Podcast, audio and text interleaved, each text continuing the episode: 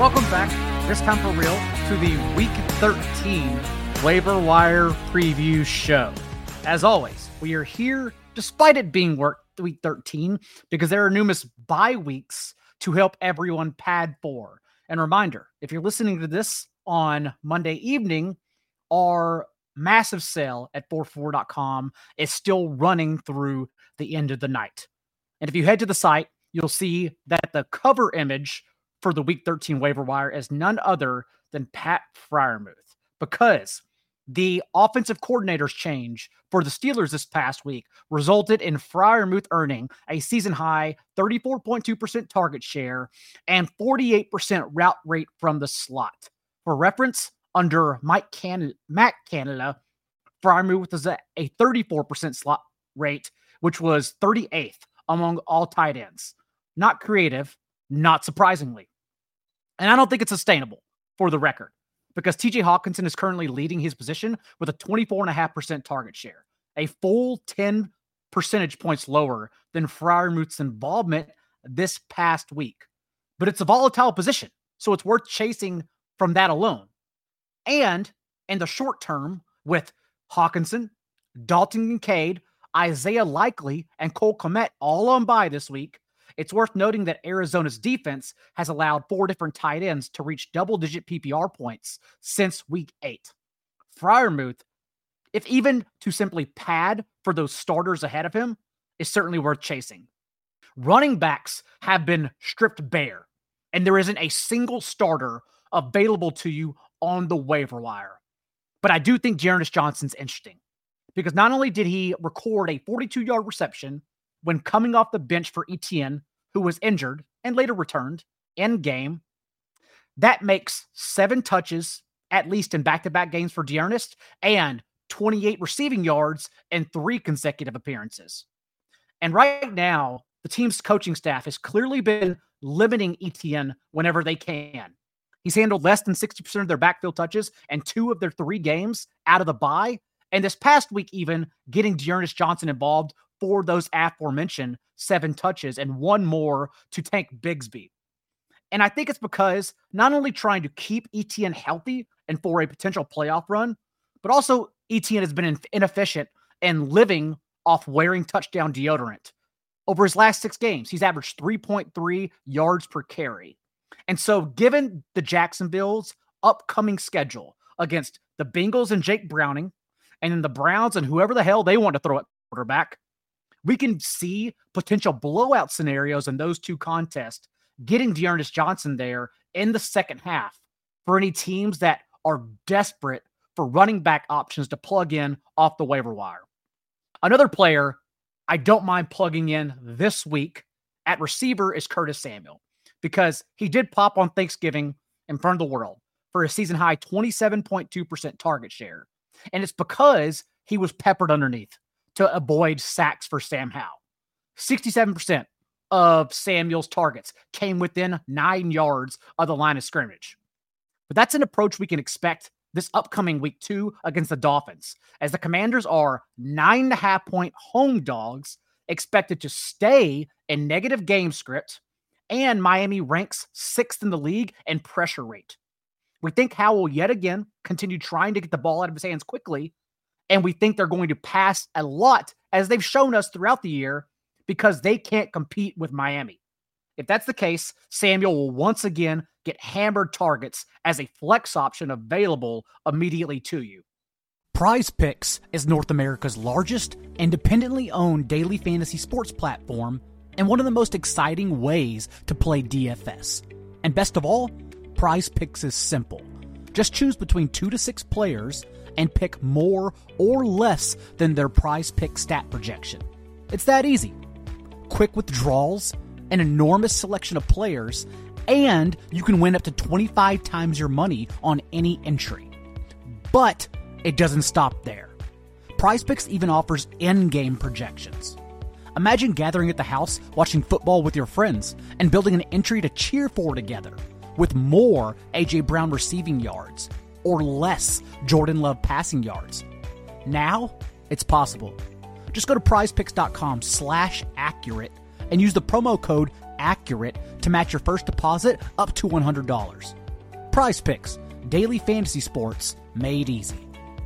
As for a long-term option behind Curtis Samuel, I'm still interested in Greg Dortch, because last week when we talked about him, because he led the Cardinals with a team-high 27.5% target share, we simply chalked it up to Michael Wilson and Zach Pascal being out and thought Dortch would be removed from the offense once either of them returned. But that wasn't the case. Even with Pascal back on Sunday, he ran just 5 routes, and Dortch played in 2 wide sets and mirrored Ron Dellmore in routes run.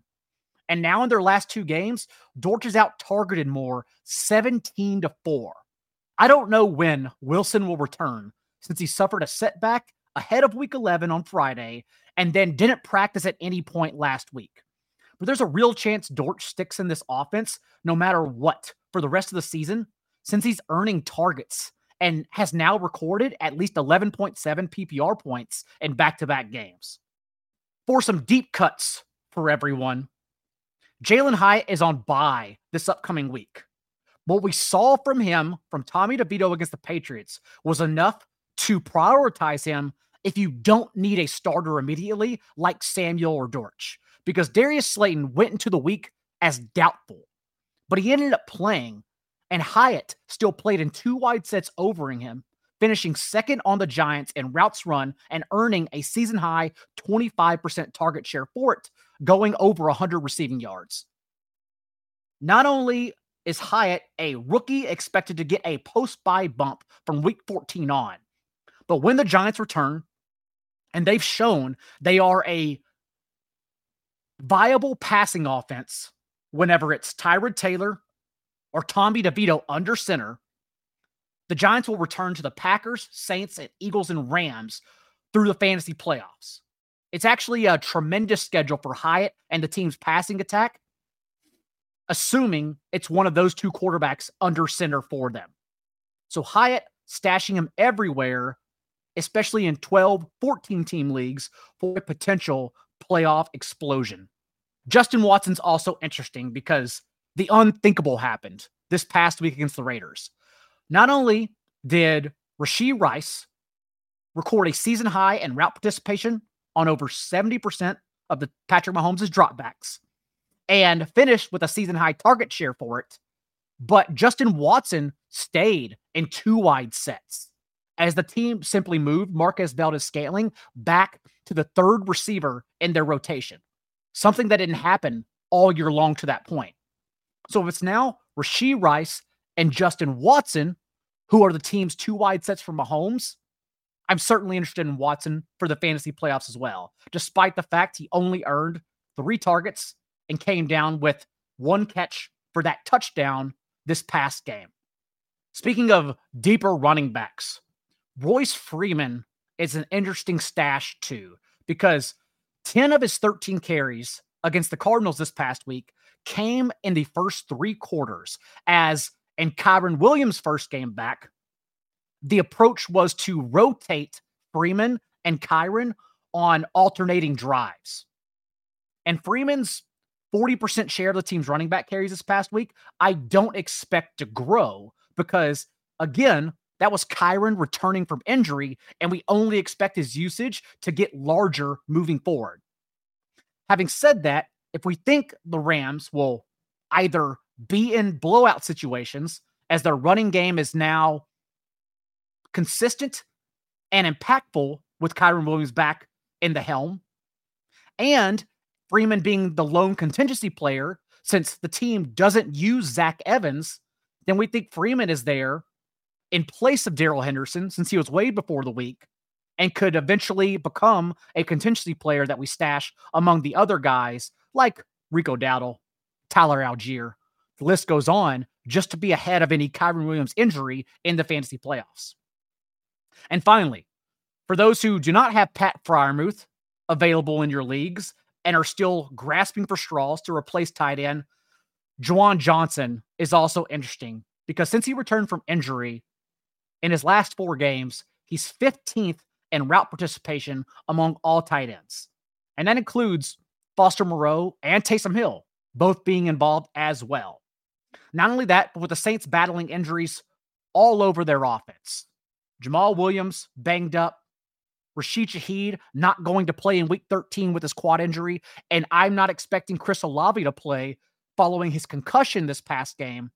The ball obviously has to go somewhere against this poor Lions defense. And that offers Juwan Johnson a chance to spike opportunity wherever you're desperate for a tight end. With that being said, the rest of the Week 13 waiver wire and any other plug-and-play options you need for this 6-team bye week are available at 444.com for everyone right now. We'll be back on Thursday, per usual, with our preview show and normal schedule, Thursday, 2 p.m. Eastern. Until then, remember, be a little bit kinder than what's required. We'll see you next time.